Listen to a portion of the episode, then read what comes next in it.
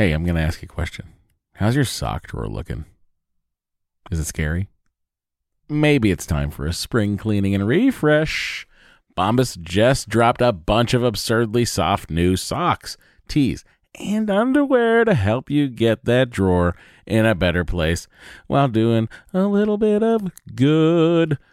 Look, when I open up my uh, sock drawer and I see a clean pair of Bombas sitting on top, not only do my feet sort of jump for joy, but like I can't wait to get them on my feet because I know they're going to be cozy. I know they're going to be the best socks in the house. And I know that they're going to keep me going all day long.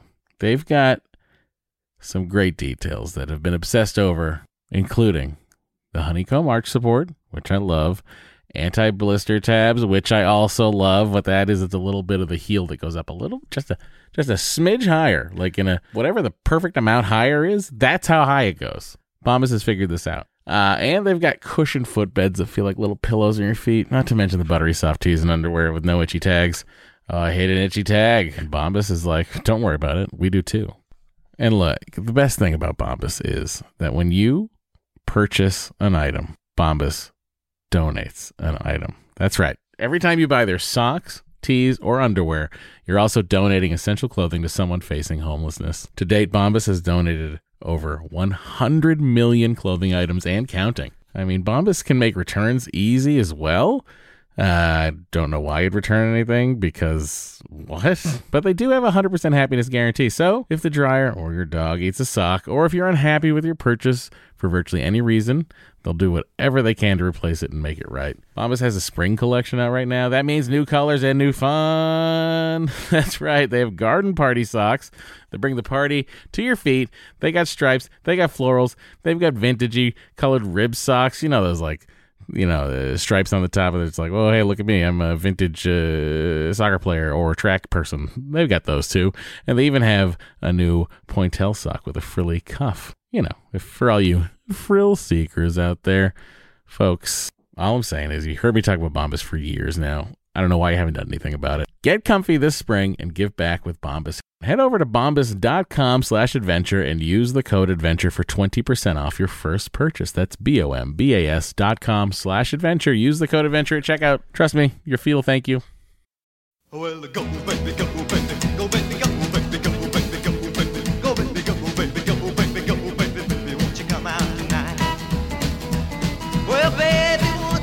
Hey everyone, welcome to Matt and Dory's Excellent Adventure. I'm Matt. I'm Dory. We are, uh, it's Sunday night again, everybody. What? What? What a week it has been.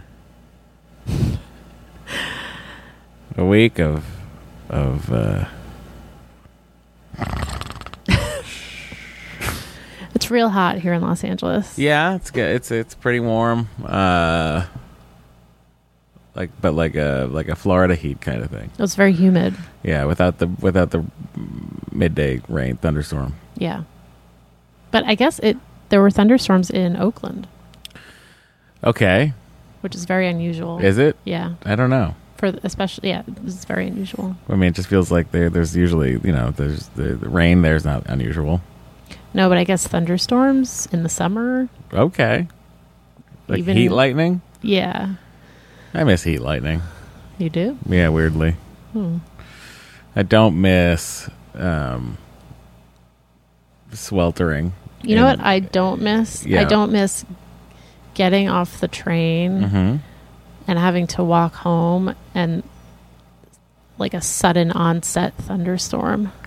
Oh, is that a thing? Yeah. Okay. Yeah, I, I, I probably wouldn't miss that either. I don't, you know, look, thunderstorms make me think of uh, midday in Florida, uh, like 3 p.m., Hmm. rather than trying to find cover in Disney World. They make me think of like flooded subway stations in New York. Interesting. Um, I mean, let's see what's going. What, what is happening with us this week here? Well, what happened? Henry climbed out of his crib yesterday. Oh yeah, that's a that's some breaking news. Breaking news, everyone. Um, yeah. So he.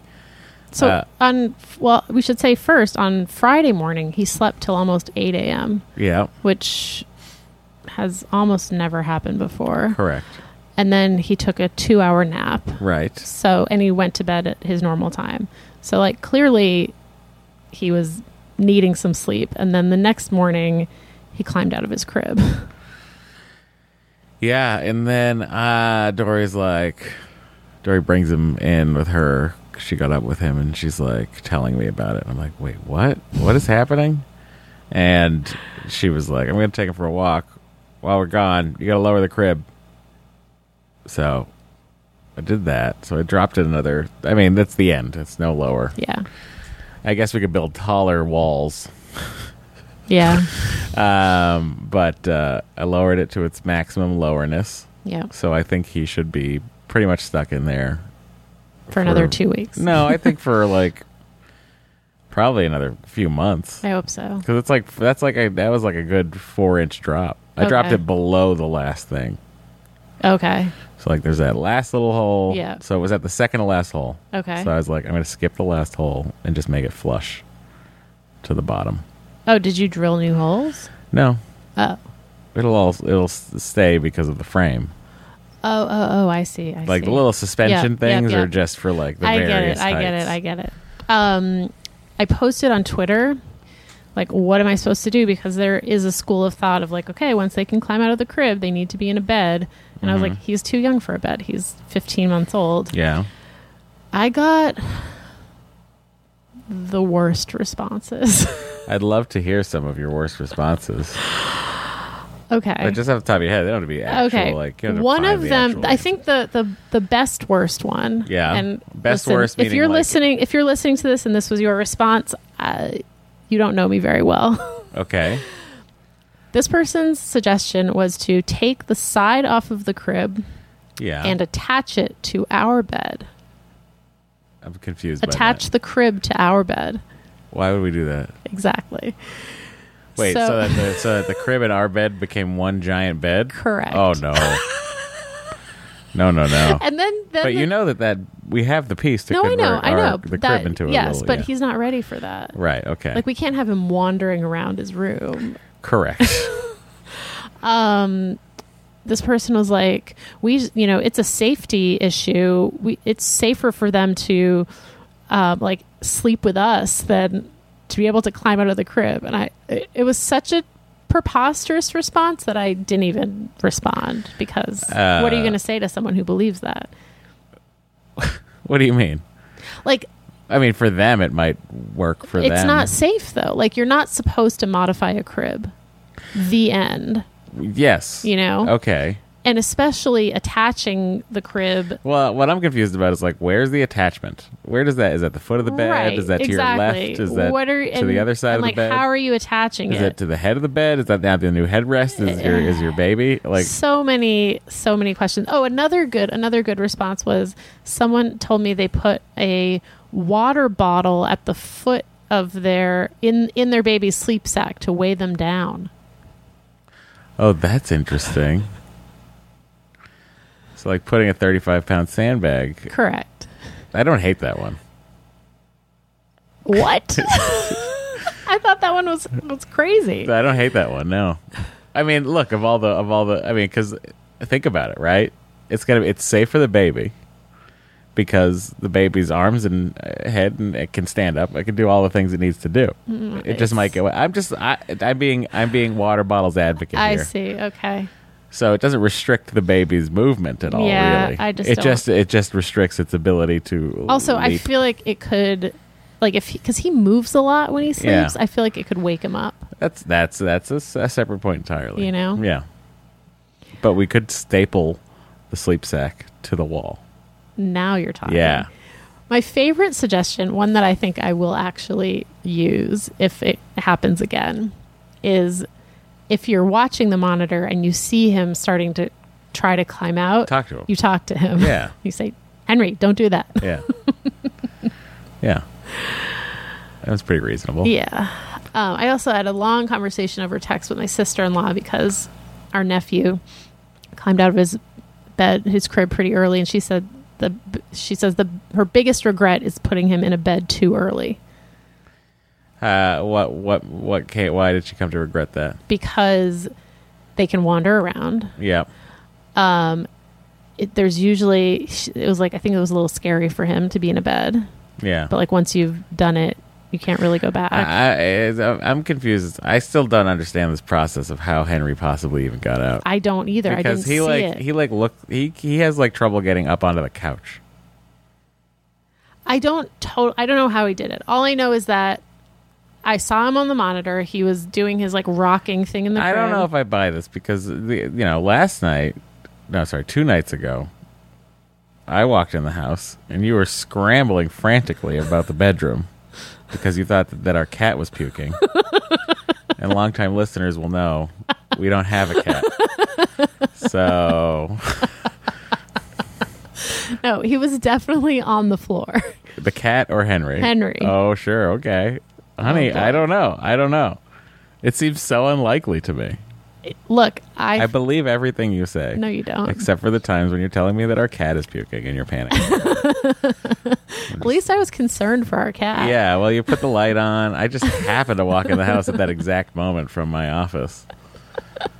And it was like ele- it was like eleven. Like so, you know, Dory's night terrors do tend to come early in the evening, but this was like stupid early, and I was like, "You're like, oh." So then you realize you're having a night terror, and I'm like, I bet she thinks it's like four in the morning, and I'm like, you know, it's eleven oh five p.m. And she, you're like, oh, okay, Well, Henry did climb out of his crib. okay, Thankfully, he was not hurt. right. Um, he was. I saw him. It was like six forty in the morning, and I saw him standing up, kind of rocking. And I was like, "Oh, I'll get him in a few minutes." Like he's not super agitated. Let me just close my eyes for another couple minutes, and then I heard him stop, and I was like, "Oh, maybe he went back to sleep." And so I looked at the monitor, and there was no baby in the crib. And then I like jumped up from the bed and like ran to the to his room, and he was in between the crib and the day bed. Just chilling. He, I think he was a little bit in shock. Like he hadn't started screaming. Yeah, he was like, finally, I've made it. What do I do? Because he was like, "What is happening?" Don't blow this. But I think he was stuck. yeah. Um, Would have been stuck if we had had that water bottle in there. you're right. or if he had been attached to our bed. Uh huh. Some sort of super bed. Yep. Um. So yeah. So hopefully, lowering the mattress will do That the trick should do for a it. while. I don't. I can't imagine how he'd get out. I mean, I like a lot of people were like, "Oh, put his sleep sack on backwards so he can't unzip it." I'm like, "No, no, no. He got out in his sleep sack. Yeah, he had not He has- removed his he sleep does, sack. uh, he has phenomenal upper body strength. he does. That's Um, true. And I don't know why, but he really can just like hoist himself all over the place. Yeah. Like he could probably do a hundred chin ups. uh, if he wanted to. so yeah, I mean like sometimes he rocks it like it gets towards the day bed. And then I could see him like using the arm the uh the like left right left arm of the day bed as like a shimmy it. You know what I mean? Like mm-hmm. shimmy on that. Yeah. And you still don't want to bolt the crib to the wall. I don't want to bolt the crib to the wall. Why not? Because you're not supposed to modify cribs. I used her own logic against her, everyone. What does the listener think? It just doesn't feel safe that he's able to like rock the crib so much. He's like moving it to the middle of the room. Yeah, I think that as long as he, I think as it's lowered, uh, I also think he'll be able to move it less now.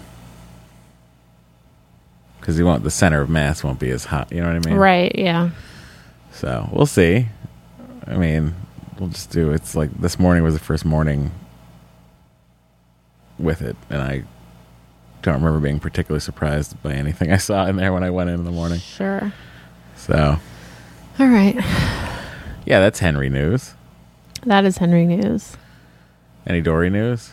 Um No. Any Matt news? Um, no. Okay. I mean, we're sort of slogging our way. We got, we watched some Zumbo's Just Desserts last night. Yeah, we did.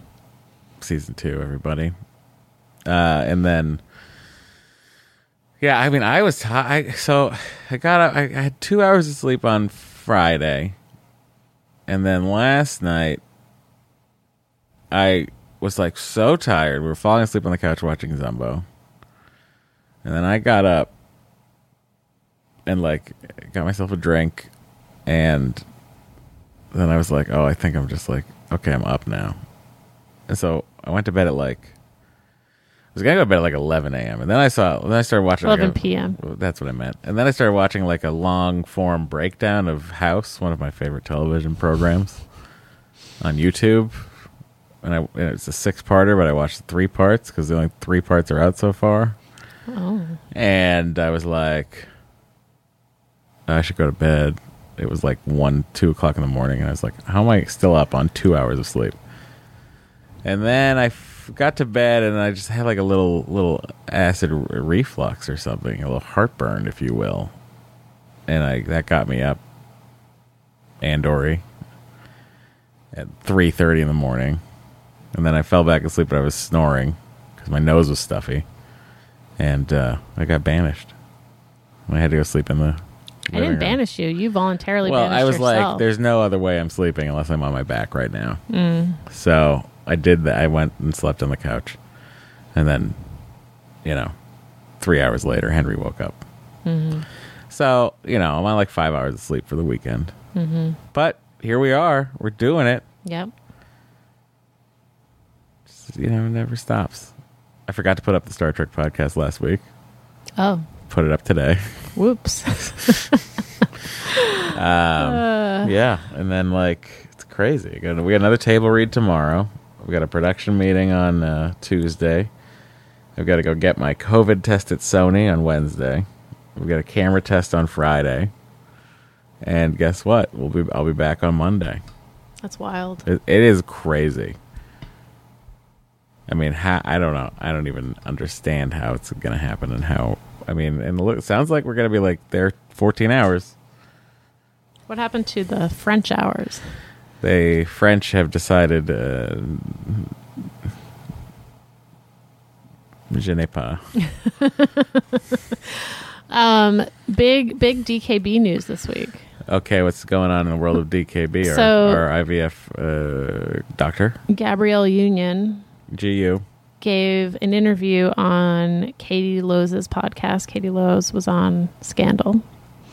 Um, she talked about how multiple fer- fertility doctors had misdiagnosed her, Yep, and then she got to DKB. yep. And DKB took one lo- look and said, "You have adenomyosis, hmm Ad- adenomyosis. I don't know how you say it." Um, and that led to them using a surrogate. And wasn't it also DKB who found your septum? Yes, So in way, in a way, DKB is like the house of fertility. totally. She needs a whole diagnostic. team. Someone else emailed us recently to say DKB found their septum. I mean, look, thumbs up all around. That's exciting news. It is exciting news. I mean, DKB is always. I mean, this, she wants. I mean, she's on this podcast constantly. Her name's I getting know. mentioned. yeah. Well, one Gabrielle Union mentioned, and all of a sudden, what are we? Chopped liver. Uh, yeah, no, I had. I know. I knew of Gabrielle Union's uh, fertility problems. Yeah, she Married really went Dwyane through. Wade, right? Mhm.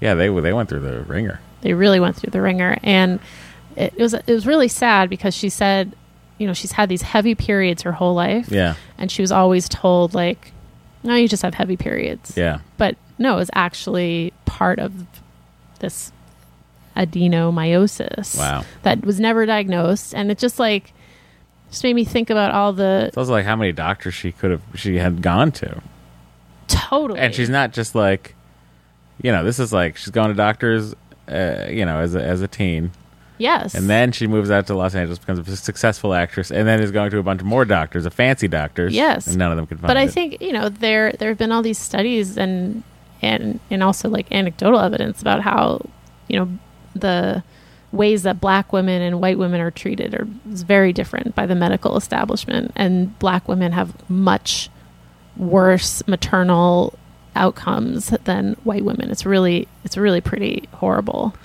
Um, Like the the maternal death rate for black women is like something like five times the white woman's death rate. And so it's like Right. So then we look at that, and then you like but- remember Serena Williams had that whole thing about how she almost died Right. at Cedars. Yeah. Yeah. Because they didn't listen to her. She was like, I know something's wrong. And they were like, You're fine. And then finally, Yeah. It Although was like- sometimes I'm like, sometimes that's just cedar. okay, but Uh, wow. yeah, Wild. yeah.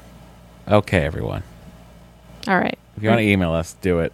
Yeah. Matt and Dory gmail.com, Dory Matt at gmail.com. You get over to Facebook and join our Facebook group. Uh, people are there all the time. Uh, nice community there for uh, your fertility questions and and sort of like going through it. Facebook.com slash group slash excellent adventure. You can support this podcast at patreon.com forward slash excellent adventure. Our Twitter is at excellent pod. Not sure how much we're using that. Not very much. And uh, you can give us a ring, 413 461 baby, and we'll be right back. Quality sleep is essential. That's why the Sleep Number Smart Bed is designed for your ever evolving sleep needs. Need a bed that's firmer or softer on either side? Helps you sleep at a comfortable temperature? Sleep Number Smart Beds let you individualize your comfort so you sleep better together. JD Power ranks Sleep Number number 1 in customer satisfaction with mattresses purchased in-store. And now, save 50% on the Sleep Number limited edition Smart Bed for a limited time. For JD Power 2023 award information, visit jdpower.com/awards. Only at a Sleep Number store or sleepnumber.com. Hey, I'm going to ask you a question. How's your sock drawer looking? Is it scary? Maybe it's time for a spring cleaning and refresh. Bombas just dropped a bunch of absurdly soft new socks, tees, and underwear to help you get that drawer in a better place while doing a little bit of good. Look, when I open up my uh, sock drawer and I see a clean pair of Bombas sitting on top, not only do my feet sort of jump for joy, but like I can't wait to get them on my feet because I know they're going to be cozy. I know they're going to be the best socks in the house. And I know that they're going to keep me going all day long. They've got some great details that have been obsessed over, including the honeycomb arch support, which I love, anti blister tabs, which I also love. What that is, it's a little bit of the heel that goes up a little, just a just a smidge higher, like in a whatever the perfect amount higher is. That's how high it goes. Bombas has figured this out. Uh, and they've got cushioned footbeds that feel like little pillows on your feet. Not to mention the buttery soft tees and underwear with no itchy tags. Oh, I hate an itchy tag. And Bombas is like, don't worry about it. We do too. And look, the best thing about Bombas is that when you purchase an item, Bombas donates an item. That's right. Every time you buy their socks, tees, or underwear, you're also donating essential clothing to someone facing homelessness. To date, Bombas has donated over 100 million clothing items and counting. I mean, Bombas can make returns easy as well.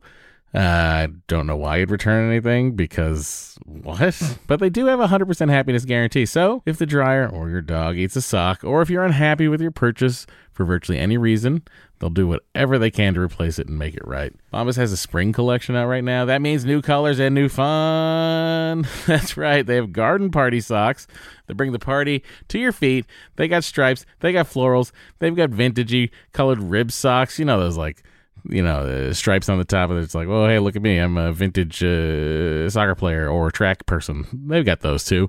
And they even have a new pointelle sock with a frilly cuff. You know, if for all you frill seekers out there, folks, all I'm saying is you heard me talk about Bombas for years now. I don't know why you haven't done anything about it. Get comfy this spring and give back with Bombas. Head over to bombas.com slash adventure and use the code adventure for 20% off your first purchase. That's B-O-M-B-A-S dot com slash adventure. Use the code adventure at checkout. Trust me, your feel thank you.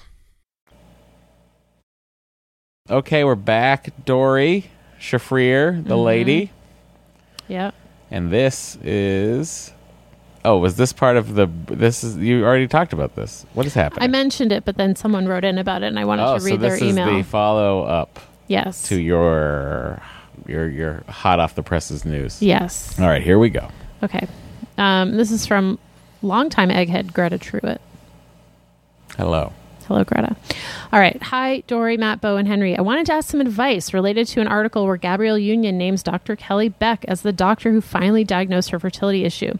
Gabrielle expresses her suspicion that other doctors may be selling fertility treatments to patients, even if they know the patients have an issue that will likely mean treatment failure.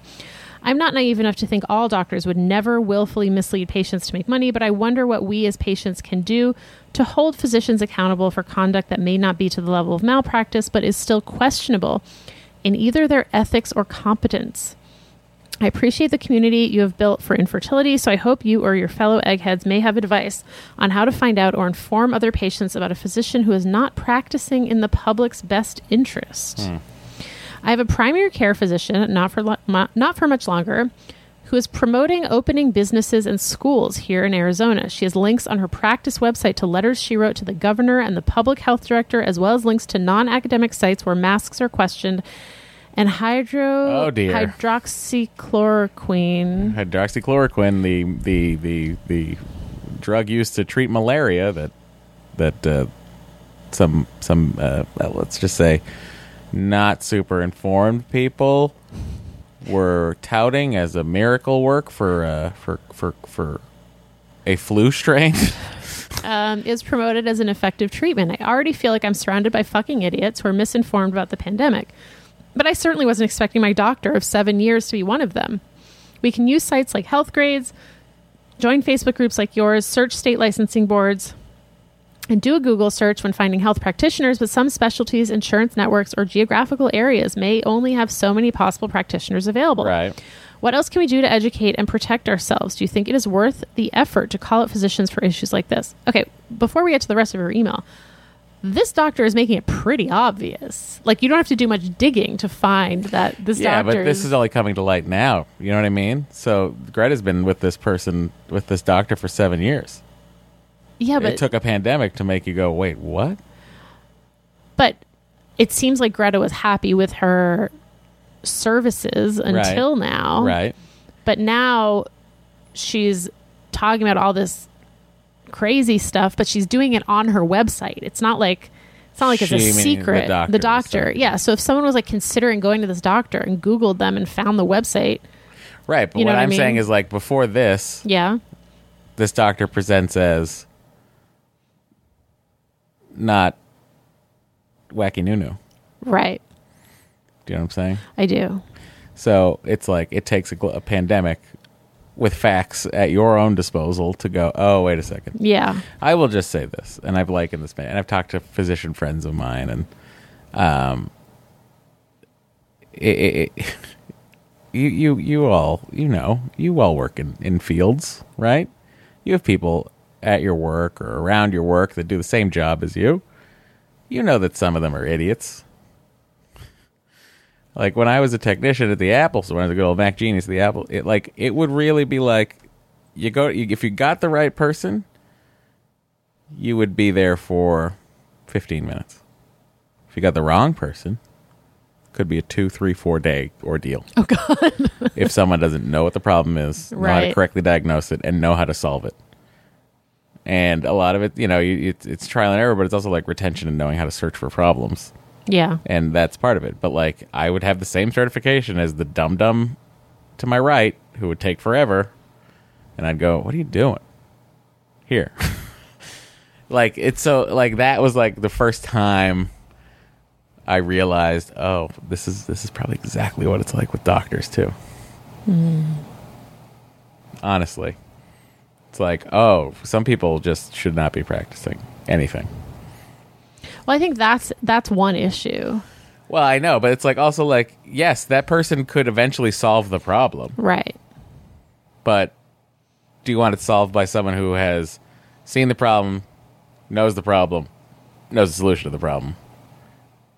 Or has at least read the fucking K base knowledge base, which was what we would use at the has read the article about it. Mm. you know what I mean? You had always read the article. Uh, it, or like I paid atten- I just paid enough attention, and like if I saw someone in the middle of a crazy thing that ends up with a solution, I'd go like, so what, what was going on over there? Right. You know what I mean? All so right. that being said, it's like some doctors, oh boy, Okay. I survived a rare stage one cancer diagnosed and operated on during a geriatric pregnancy, battled a post surgical C. difficile infection while still pregnant, miraculously had a healthy, happy baby through a planned C section due to issues from too much amniotic fluid at my previous surgical site, and I now deal with two autoimmune disorders that developed a year postpartum in part because of all the hormones and stress. I refuse to have gone through all that bullshit just to be stuck in isolation or possibly die because some people can't be bothered to cover one more part of their bodies in cloth or think that my life is worth sacrificing for the economy. I increasingly feel like I'm living in a Twilight Zone episode. Someone someone said someone was saying that like New Mexico had really like pumped a bunch of money into their billboards about it, mm-hmm. where it was just like, you want your kids to go back to school, wear a mask. You don't want to wear a mask, your kids aren't going back to school. Yeah, it's like you pick one. right. Your efforts to advocate for yourselves have inspired me to be more diligent about screening any type of physician and to do my own research through legitimate medical sites. Thank you for all that you do to keep this podcast going and for building a community where listeners can share their experiences with each other. Thank you especially for promoting responsible and scientific based information to your audience. It's the best kind. Living in 3,162, that's very exact. I love the spe- specificity of that. Square feet in Phoenix, where Matt asked my husband at the My Ray and the Highway show Just thinking about that show. how the hell he lives here in this heat. and he shared the secret. We just stay inside. Due to the heat and the aforementioned idiots, I'm mostly staying inside that house or the pool with my husband, our three year old son, and our three year old rescue dog. I started listening to The Nerdist in 2011, which led me to this podcast and then getting to discover Dory's creative output. I'm so happy you found each other, and we're fortunate to have added Bo and Henry to your family. I celebrate all your career successes and I look forward to any future Shafrir-Mira content you may conceive creatively or reproductively. Mm-hmm. Thank you for all that you do to entertain, advise, and inform us. Greta. Thank you, Greta. Thank you, Greta. Um, that, yeah, Phoenix, man. That was at Stand Up Live in Phoenix. That, I remember when you went. Did Yeah. you drive there? yeah, Yeah, I remember that. I drove there. Did I drive there with Jonah? Maybe. I remember like he we left separately. I think he might have had to fly under another gig or something, and I Mm-hmm. was going back home. Anyway, whatever. Point is, it's fucking brutally hot in Phoenix Yeah, it is. in June. I remember that show was in June. Mm. So, what else do I remember about the show? We recorded it. It's available on iTunes if you want to listen. you probably actually hear that moment in that oh, show. yeah. yeah. so yeah, there you yeah. go. Um, did we answer anything? Yeah, I think we did. Oh, okay. Well, like, what? Are, how do you do it though? Really though, what I'm saying is like, it took a pandemic for her to realize her doctor sucks. Right. Sure. But just, I think generally, she's talking about two different things. Like, one is, you know, if your doctor espouses these like wackadoodle beliefs, but then also this issue of like advocating for yourself. Yeah, I don't want to also like. Let's, I'm not calling it. We're not. I don't want to call it wackadoodle. Let me call it uh, Actively harmful. unfounded bullshit. Okay. Thank you. Yeah. Um, yeah, I'd love to hear from other listeners about how they are navigating this stuff or how they have navigated this stuff. Um, all right, we're going to move on. Last week, we heard from a listener who had gotten spontaneously pregnant um, and was still seeing her RE, and we were like, "Why?" and and she wanted to go to her OB, and her RE Yeah, said, and we were very, like, why we were not? confused. So we heard from a few people about this. Uh, I'm going to read Sarah's response. Hi, Matt and Dory. While REs usually guide the infertility process, if you are seeing them while you become spontaneously pregnant, they do monitor you until you're about eight to 10 weeks. I had mm-hmm. an 18 week miscarriage in April 2018 and had not been able to get pregnant again since. We decided to start seeing an RE in January of this year. Okay. After all of the tests and the dreaded cup, my husband's quote favorite part, we had one IUI cycle in March, the week before the world shut down. Our RE told us to put our IUI plans on hold, but we were free to try on our own. While we were starting to get the process back up and running in May, I found out I was spontaneously pregnant. My RE monitored me until eight weeks with blood work and ultrasounds, which gave me a little bit of ease after the last time. After eight weeks, I was released to my regular OB. I'm currently 16 weeks pregnant with our second child. Thanks, Sarah, in a 1,040 square foot home with a husband, a five year old, and a baby on the way. Congratulations. Uh, did that? Did that? Did, I don't know if that helped me. I I think it's just like if you've been under the care of an RE, they prefer that you stay with them until about the eight to ten week Gotcha. mark. Okay. You know, maybe they'll give you like progesterone. Maybe like you know they just they're kind of extra support for you because you've been under their care. Right. All right. We got a lot of responses to a listener last week who wrote in who was worried about being an older parent. Right. You and I were like, huh? Yeah. Yeah. So we heard from a lot of people about this. I'm going to play some of their and read some of their responses. Hey, Matt, Dory, Henry, and Bo. This is Jen from Pittsburgh.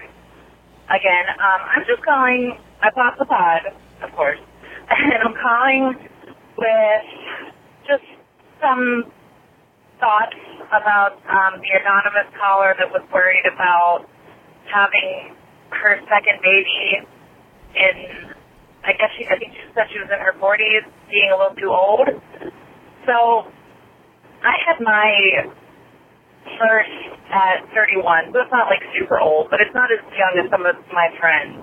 But my son's best friend, my oldest is six. So my son's best friend is um, was next door to us, and his mom is in her late 40s. And to be honest, like it's not something I ever really think about, like age when it comes to parenting. Like our kids are going through the same thing at the same time. She and I are very close, and, and age is just not something I even notice when it comes to you know my kids' friends or classmates or anything. I also do live in a more of a metropolitan area, so that is a much more common thing. It seems that women are having their children in their late 30s or early 40s. And so it's, it's just, you know, it's kind of a mindset, I guess.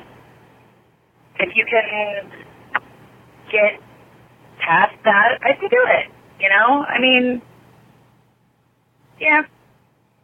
Anyway, that's all. Um, so, oh yeah, I'm in 1,500 square feet with a six-year-old, a two and a half year old who likes to poop in the bathtub now, Oh no. uh, 20 pound dog, and a husband. And that's it. All right, have a great day. Bye. Thank I you. liked hearing that perspective from someone who was not an old mom but has like the friend who's an old older mom Right. and she's like it doesn't matter Right. like who cares um she called back Okay. Hi, it's Jen from Pittsburgh again. I'm just, I listened to a few more minutes of the podcast and it also made me think of more advice for Anonymous. Um, I think she mentioned she was worried that people would make fun of her or think it was silly that she was like potty training kids in her, you know, late 40s or something like that. Seriously? Fuck them.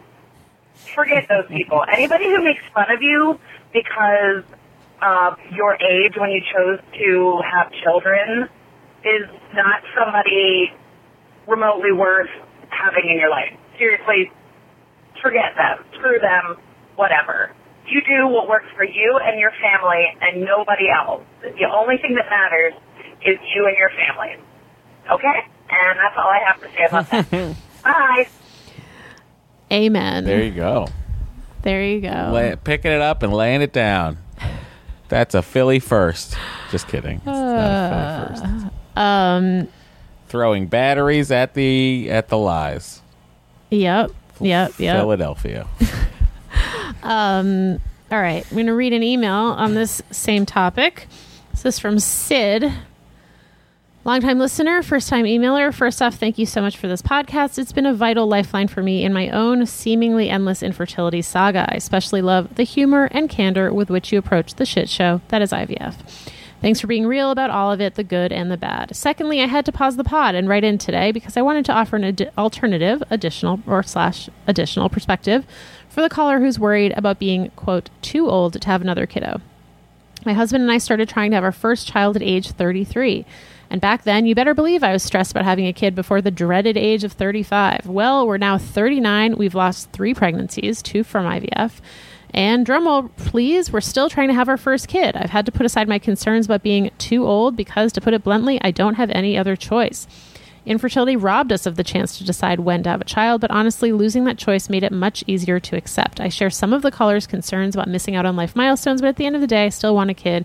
Age be damned. And caller, it seems like you do too, and I hope you have success if you go down that road. Age be damned. Matt and Dory, thank you again for the podcast. I'm sending all the hopes for you both as you start your next excellent adventure. Best, Sid. P.S. Good Lord, I hope this doesn't sound bitter or judgy. I trust that if it does, y'all won't read it. Well, there you go. I did not think it sounded bitter or judgy. And we read it. PPS, I forgot to include 39, no kids yet, but FET number five is hopefully happening soon. Living in and renovating forever a 1,600 square foot condo in, in Jamaica Plain, Massachusetts. Oh boy, I wonder if they're near your parents. It's exciting. That is exciting. Oh, we should visit them. With my 39 year old husband, our two rescued Chihuahua mixes, and their giant ears. Maybe we'll see them around the pond. Although- Oh, I'll just look for Chihuahua mixes with giant I ears. think my parents stopped walking around the pond because it was too crowded. well, I mean, look, I'm not going to blame them. Yeah. All right. Should we take another break? Yeah, we'll be right back, everyone.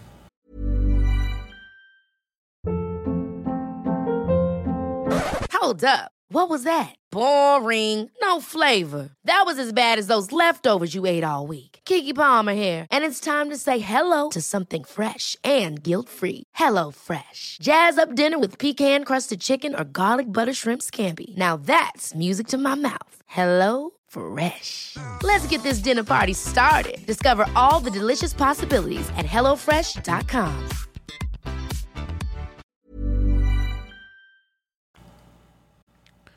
And we're back. That didn't take long. No, it did not.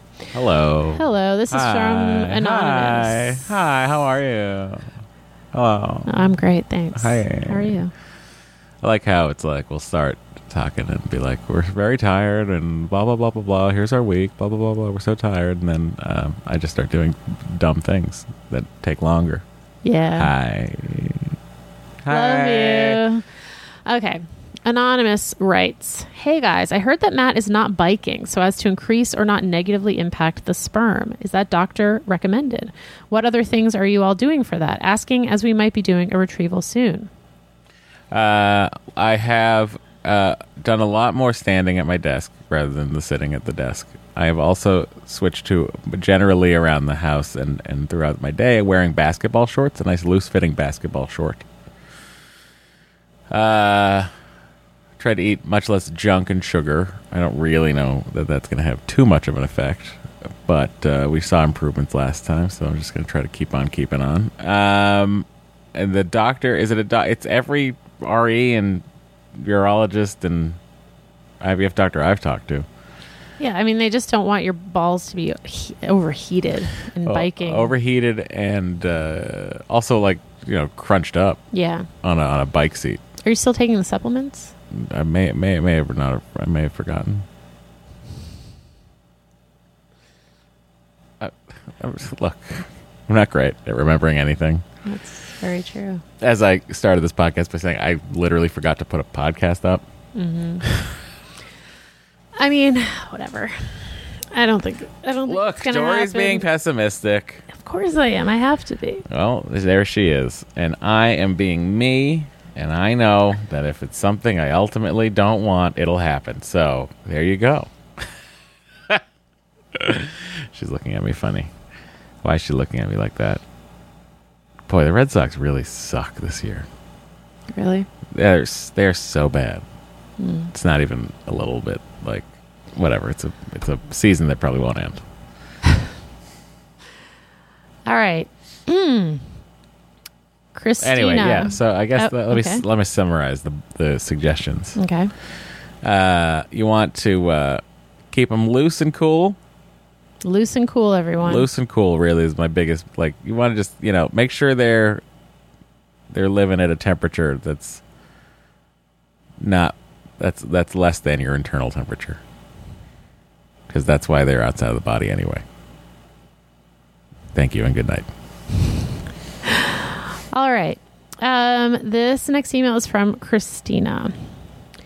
I've been listening to your podcast since Matt mentioned it on an episode of Gilmore Guys. At the time, we were waiting to start IVF as our clinic had a six month wait for an appointment. Mm. I got a lot of great information from your podcast that was useful during my IVF cycle. I finally got pregnant following a fresh embryo embryo transfer, and my son is now two and a half.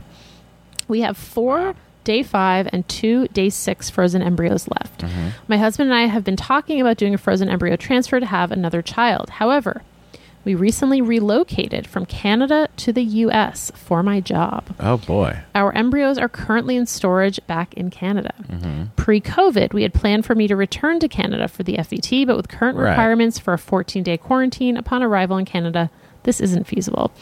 We are able to have our embryos, we are able to have our embryos shipped to the US, but I find this idea incredibly stressful. What if something happens to them during shipping?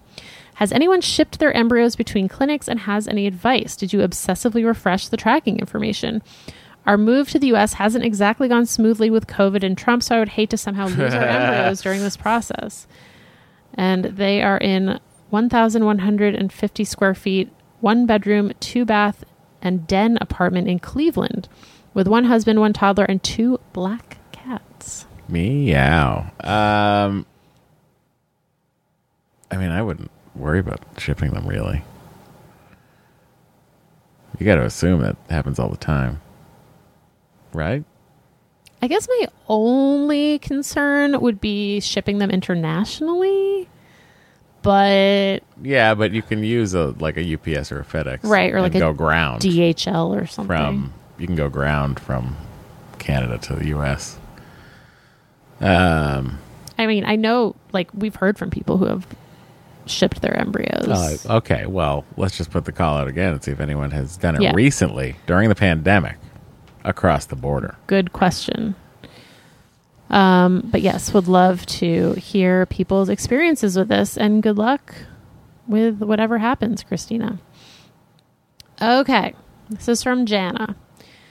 Big fan of the pod. Have been following along as Dory and I have been on very similar IVF schedules over these last few years. My baby is about to turn two at the end of the month. She's just a few months older than Henry. Can we send out the signal to the eggheads? I've just wrapped up IVF cycle number four, and my outcomes are going in the wrong direction. My official infertility diagnosis is RPL, recurrent pregnancy loss. My last three cycles have resulted in no viable embryos, and I'm about to go into cycle number five in late September slash early October. Over the last year, I've had some suspicious symptoms that I attributed to life factors like hormones and exercise limitations from IVF cycles, living through a pandemic, weaning from breastfeeding, etc. I've had weight gain in areas that are not typical to me belly, for example, chin, and face. And no matter what I do, I can't seem to lose any of the weight. I'm exhausted, but who isn't in a stressful pandemic? And last night, I about keeled over in front of the mirror when I realized my hairline appears to be receding. I'm floored. This doesn't run in my family, and I'm blessed with a full head of hair otherwise. Had a sneaky worry for a few months that something was up with my thyroid. My RE has tested my TSH and thyroid parod. I literally, was thinking, I was literally thinking to myself without reading this. It sounds like a thyroid thing.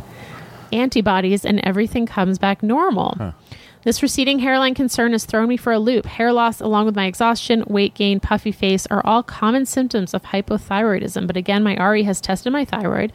Things appear normal. I don't have another appointment with my RE for a few weeks, so can't bring it up to her until then. Do I think of this hairline issue as outside of what's happening with my fertility and go see a different doctor? Should I try something like a naturopath or a more holistic doctor? No. Do I just go to a derm who treats hair loss? Has anyone had an experience with these types of symptoms? Anyone had an experience with their thyroid testing normal with the TSH and thyroid peroxidase antibodies test and still had an issue? I would appreciate any suggestions from eggheads who have had similar experiences and hear what you would do if you were in my shoes, doc- Doctor Dr. Dory. Dory. Um, this is an interesting medical mystery. oh boy, where's house? I would see an endocrinologist. Why? They are people who um, deal with thyroids. Hmm. But wouldn't you have to get a recommendation from your doctor who has tested it and gone, no? I mean, it depends on your insurance, but you, you can probably just call up an endocrinologist and Yeah, say, get a consult. yeah, get a consult. And even if it's not a thyroid thing, it could be another endocrine mm-hmm. thing. All right. So that would be my suggestion, Jana. Also, Janet, if you're, if seeing weight gain in places that it's not normally happening, maybe it's just like your forehead's gained a little weight, so your hair appears to be further back. Oh, Probably not, but I'm just trying. interesting theory. Thank you. Are you a doctor? not yet. You seem like one. I'd like to be. Uh, keep us posted, Jenna. Let us know what happens, and I hope you figure it out. All right. This is from a listener who is going by D. hmm Hi, Matt and Dory. I'm writing in with an update. I wrote in during early quarantine about how I felt I was thriving with all the time away from my full time job of managing a used bookstore. I had asked for advice about possibly leaving my job, and you had mentioned having an exit strategy when I returned to work. Well, as with most of 2020, things played out in a way I could never have imagined. First, my husband and I decided, after 11 years of child free marriage, that we wanted to start trying for a baby. To my surprise, I became pregnant in the first month of trying. Due to the pandemic, I wasn't supposed to come in to see the OB until I was 12 weeks, which felt like an eternity to my anxious mind. I a on my fridge, counting out the days until the second trimester started when I would be, quote, safe from miscarriage. However, at 11 weeks, I started having spotting. Some Googling told me it could be no big deal or it could be the worst case scenario. So helpful. After a week of spotting, they brought me in for an ultrasound, and as I waited for the magical moment when I could see the little life inside of me, instead the technician told me she didn't see an 11 week old fetus. She then left me alone in the dark room to consult with the doctor. Later that week, I miscarried, and on top of the misery of losing my pregnancy, I had to endure a terrible physical miscarriage. I began I began hemorrhaging and feeling faint, had to take an ambulance to the ER, endured several painful procedures to try and clear out the quote products of pregnancy, and ended up needing three blood transfusions and staying in the Wow. hospital for two days. Nothing I read online on medical websites, excuse me, and nothing I was told by the doctors beforehand prepared me to know what I would go through or how to gauge whether I needed to go to the hospital. It seems so irresponsible to me that doctors expect women to go through this at home and monitor their own blood loss when they have no frame of reference. The most misleading thing that I read again and again from medical resources was that, was that miscarriage is like a very heavy period. This may be true for very early miscarriages, but is so far from anything like I what I, what I experienced at 11 weeks. Contractions, labor pains so extreme they made me vomit. Mm-hmm. Huge piece of tissue coming out, no way to gauge how much more there would be to come. Anyway, after all of that, I spent a week trying to recover, then had a follow up ultrasound. I was devastated to learn that after everything I went through in the hospital to try to avoid it, I would have to have a D&C procedure after all. Now I'm recovering from that hoping against hope that this is the day when I can finally start healing. It will not be easy being jobless and stuck in a pandemic with all my future plans in ruins, but I'm trying to learn humility and see where I will be led next. Whether I will try again for a baby someday, I do not know yet. For now, I want to say to anyone who finds themselves in the horrible situation of miscarrying, please get medical help. Don't try to stick it out at home. Miscarriage is not just a heavy period, and you deserve to get the help you need. Lengthily yours, D from New England. Wow, D. Sorry to hear about that. That was a harrowing situation. Yeah, it sounds awful. You're by yourself. I mean, it was in the middle of a pandemic. Yeah. How did was your husband able to visit? Ay, ay, ay. It sounds terrible. I'm really sorry that that happened. Me too. And I hope that you are taking some time to just let yourself grieve what happened. Yeah. Don't bury it. Feel it. But, you know, talk to somebody also about it. Yeah, I think that's good advice. Um, wow. All right. Yeah. That's like a that's like a reverse egg signal. That is her sending a signal to all of the people, yeah. going like, "Hey, don't have to do it at home by yourself." Well, it's also like miscarriage is one of those things that even I think possibly, I mean, possibly even more than infertility, it just is like not talked about. Very true. Yeah. I think people are starting to talk about it more, but it's really it's really not talked about and so, you know, as this as Dee found out, like there's not that much information being shared online Right. Right. and it's hard to like feel like you have a community around you when, you know, you had this it's like a really early pregnancy and you're not sure how you're supposed to feel about it, Right. but it's it's a horrible experience. So, I'm sorry that that happened to you. I uh I also I also feel for you. Yeah. Um Yeah. All right, we are going to totally switch gears now. Okay.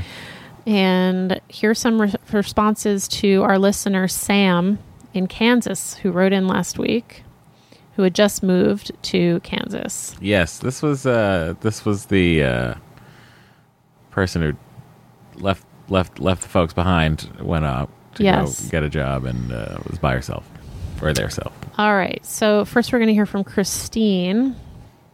Um, can she contact her school district and ask if there are other new teachers she can connect with to make friends? Building a group of people who will be in a similar position this school year will be good support as well. I know social media is tough, but I'd also recommend the app Marco Polo to connect with her friends back home. I graduated from college 10 years ago, but my friend group from then all hopped on the Marco Polo bandwagon in the past year, and staying connected to them has been the best. We're spread out around the country. One just moved to New Zealand. Yes, we're all jealous, but we check in with each other daily, and I love the connection. Several of us are also teachers and have our own little group where we commiserate about what we're going through at our different schools. Also, to the parent looking for ways to raise anti racist kids, my older kids discovered the show Proud Family on Disney Plus this summer and they love it. In addition to books and dolls, shows are another option for showing more diverse families, as you talked about with Star Trek. Personally, I can't wait until Sister Sister comes on Netflix. It is coming on Netflix. Thanks for all you do, Christine. About a thousand square feet with four kids, a husband, a big dog, and a pop up camper parked permanently in our yard for extra space this summer. uh, we are long overdue for the entire uh, oeuvre of Jackée to reach Netflix. I agree. Sounds like it's starting. um, okay, we- we're going to hear a voicemail. with Okay. Some um, suggestions for Sam. Hi, it's your friend Sam in Seattle. I had to stop the podcast. I'm listening to this gal, Sam, who just moved somewhere in Kansas. God, I was hoping she was here in Seattle and one Sam to another. I would have just taken her under my wing. Yeah. Um, honestly, I've never moved very far. But I, I think you had some good ideas. Put the phone to sleep. Also, adopt a cat or a guinea pig or a hamster or something. So there's something else, quote unquote, alive in your apartment without it being a rat that's in the walls. right. Um, so that, what kind of hobbies does she have? Can she, okay, joining a gym right now is not good, but knitting, there's lots of knitting groups. There's some great knitting groups on Facebook. Um, gardening, maybe she could start some little pots out on her deck. I'm going to hope she has a little deck on her patio at her tiny little She could apartment start a mother dough for sale. um, painting, you know, painting pictures, something like that. There's lots of groups, and she could do Zoom stuff. There's also, um, oh, she doesn't have internet. I'm sure she's using a little bit of internet on her phone. Um, house party on your phone. That's great to, you know, hang out with friends. Um, call, she can call me. We can hang out virtually. Love to do that. And, um, shoot, what else? Ride a bike. Go sit at the library. It's so hard with the pandemic. It is. Um, it's crazy. go volunteer to hand out food at the food bank with a mask on that says, help, I need a friend. Um, anyway, my heart is breaking for her, my other friend Sam, but they're, you know, anyway, please everyone wear your mask. I'm tired of this. We all are, Sam. Sam, Seattle, 1,750 square feet, two newly remodeled bathrooms in it. Nice. Been here 29 years. That's what I've been doing. Um, okay, I need a little tiny bit of paint touch up, but pretty much done. uh, one 24 year old girl, daughter, who um, doesn't want to be here. Two cats, including the cat named Todd. Thank you for all that you guys do, and Sam, we love you, Sam. I'm throwing little hearts your way. Call me. Have your people call my people. Sam really uh, touched some touched touched a lot of people. I think I think so too. over the week, Yeah. up to and including our nanny, Yep. Yep. who will be your friend. Yes, she has offered to be your friend. She lives here in Los Angeles. Holly will be your friend. but um, she has offered to be your friend, Sam. Um, all right. Thank you to everyone who wrote in with suggestions for Sam. Did Another, we get any like particularly good suggestions for Sam? I mean, I thought some of those were, were Those were all good. good suggestions. You know, Yeah, I'll, yeah. I'll play. I'll play one more. Oh, I I'll play one more who voice wrote now. in. Gotcha, gotcha. Hi, Katie from Atlanta here. Um, I'm calling in to give the anonymous caller from Kansas who moved away from her family some tips. Um, I moved from Atlanta to the Washington, D.C. area three weeks after I graduated from college. Um, and mm, it was tough. Um, but I also ended up making some of my like best friends from that experience. So just a couple of things. Um, you will probably, I would assume, meet some people at work. Um, obviously, given the situation of the pandemic, it might be tricky, but for sure, kind of, you know, look out to that and, and potentially connect with some people there. Um, kind of similar to what people, what Matt and Dory were saying about, like, you know, turning off your phone and not doom scrolling and, and really kind of getting into um, like a like a routine as it relates to that is try to find a community near you. I'm not sure what the closest city is, like larger city is to, to where you are, but um, there are some great Reddit threads um, as it relates to kind of major cities for you to kind of maybe find new things to do, new activities, clubs to join, etc.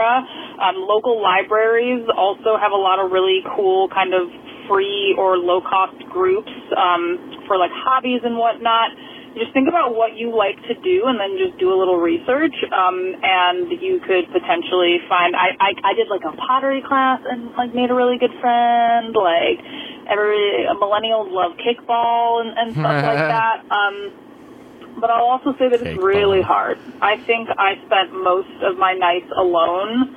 Um, I mean, for like three to four months, and, and and I'm a very social person, and so it was very very difficult for me. And so it's okay to be sad, it's okay to struggle, um, but it will kind of you know being uncomfortable helps in the long run. Um, and I I it my like heart hurts for you because I've been where you are, but hopefully you'll be able to kind of find somebody to connect to and talk to and whatnot, and and things will be better. Um, and then yes, also get a cat because it's the best.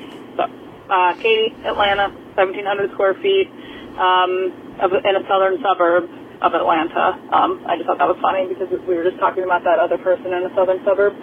I'm currently trying for a second and about to have to redo fertility treatment. So, continuously glad that y'all are around. Uh, thank you. Bye. Um, maybe this cat, you know, cats seem to be quite a quite a popular Yes. topic this week. Maybe that's why you had a night terror that we had a cat that was puking Oh, maybe because you were like reading because you were you started prepping it yesterday, right? yeah, but didn't I have that night terror Friday night? Oh yeah. Well, cats are in well, the. I had done I done a Pretty Litter ad for Forever Thirty Five. Oh, there you go. Maybe that's it. Maybe you're like this pretty little turned a, separ- a different color, and and then in your dream you're like, oh no, The cat's sick. Cat's the cat's throwing up. um, some good suggestions. All right, we have a voicemail on a totally different topic. okay. Hello, man, Dory. This is Tyler. Uh, I had a question for both of you. One, Matt, since G4 is coming back, would you be opposed to going back to it or in a certain way?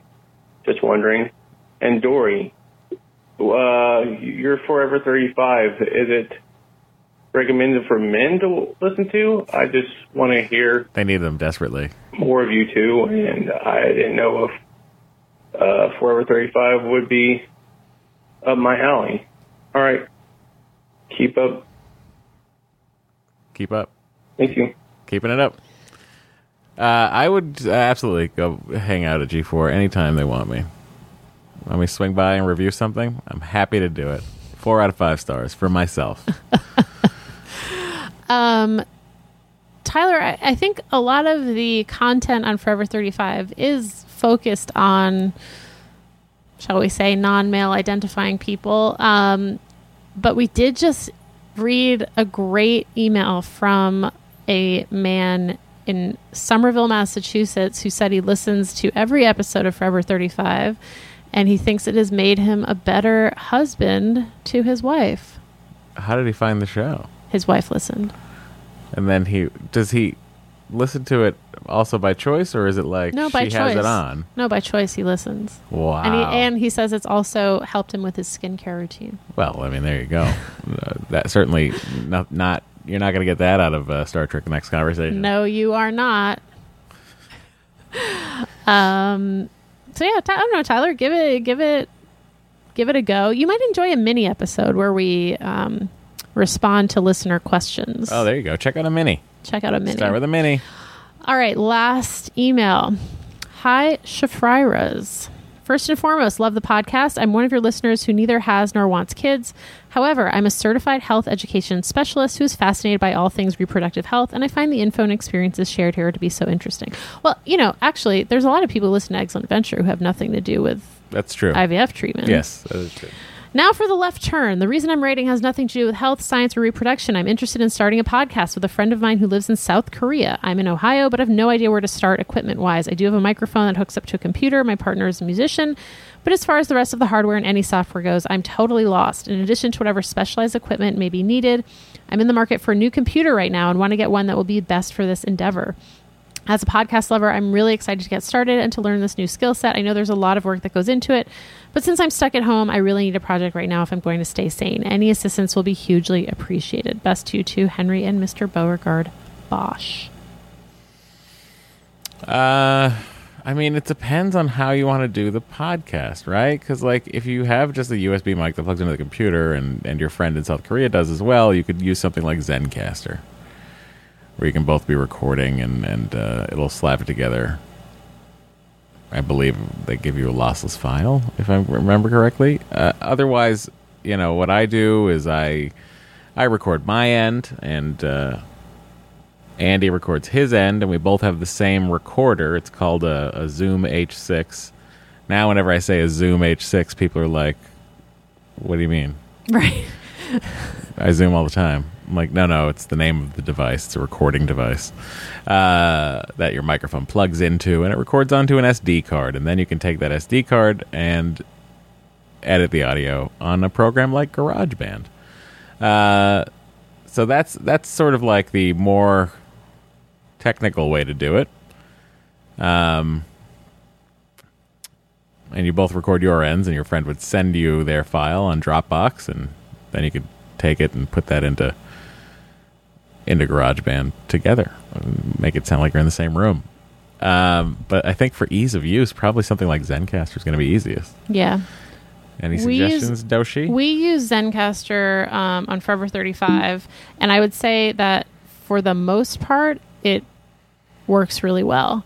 However, they made it free for the pandemic, oh dear. and it will occasionally have really bad server issues. So that's just something to know.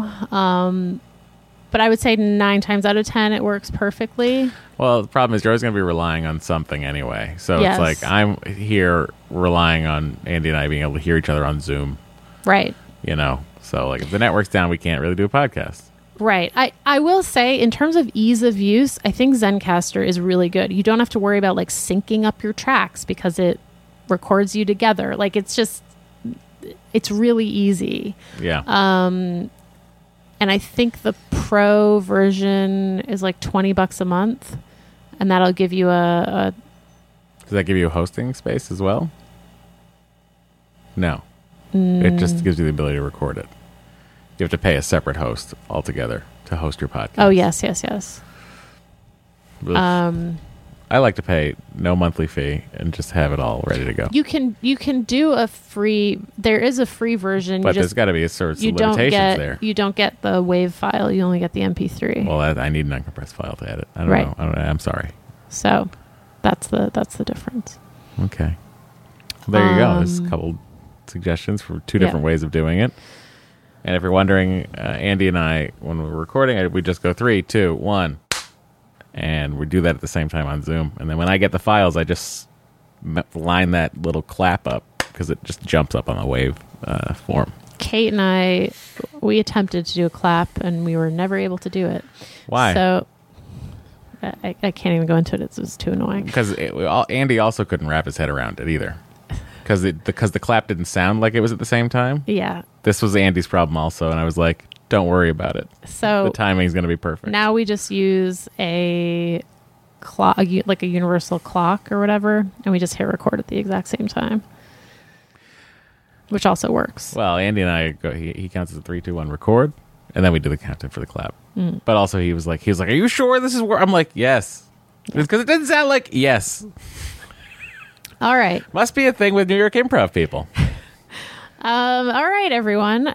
Reminder that you can support us on Patreon, and you get you still get up to two bonus episodes per month, depending on the level that you support us at. It is at patreon.com slash excellent adventure. We are very, very, very, very grateful to our Patreon supporters. Thank you all so much. And if you support us at the five dollar level or above, you do get your name read on the podcast each month, plus the back catalog of the Patreon episodes, of which there are quite a few at this point. Lots out there, lots for you to listen to. So Yep. you're out of stuff to listen to during the pandemic. There you go.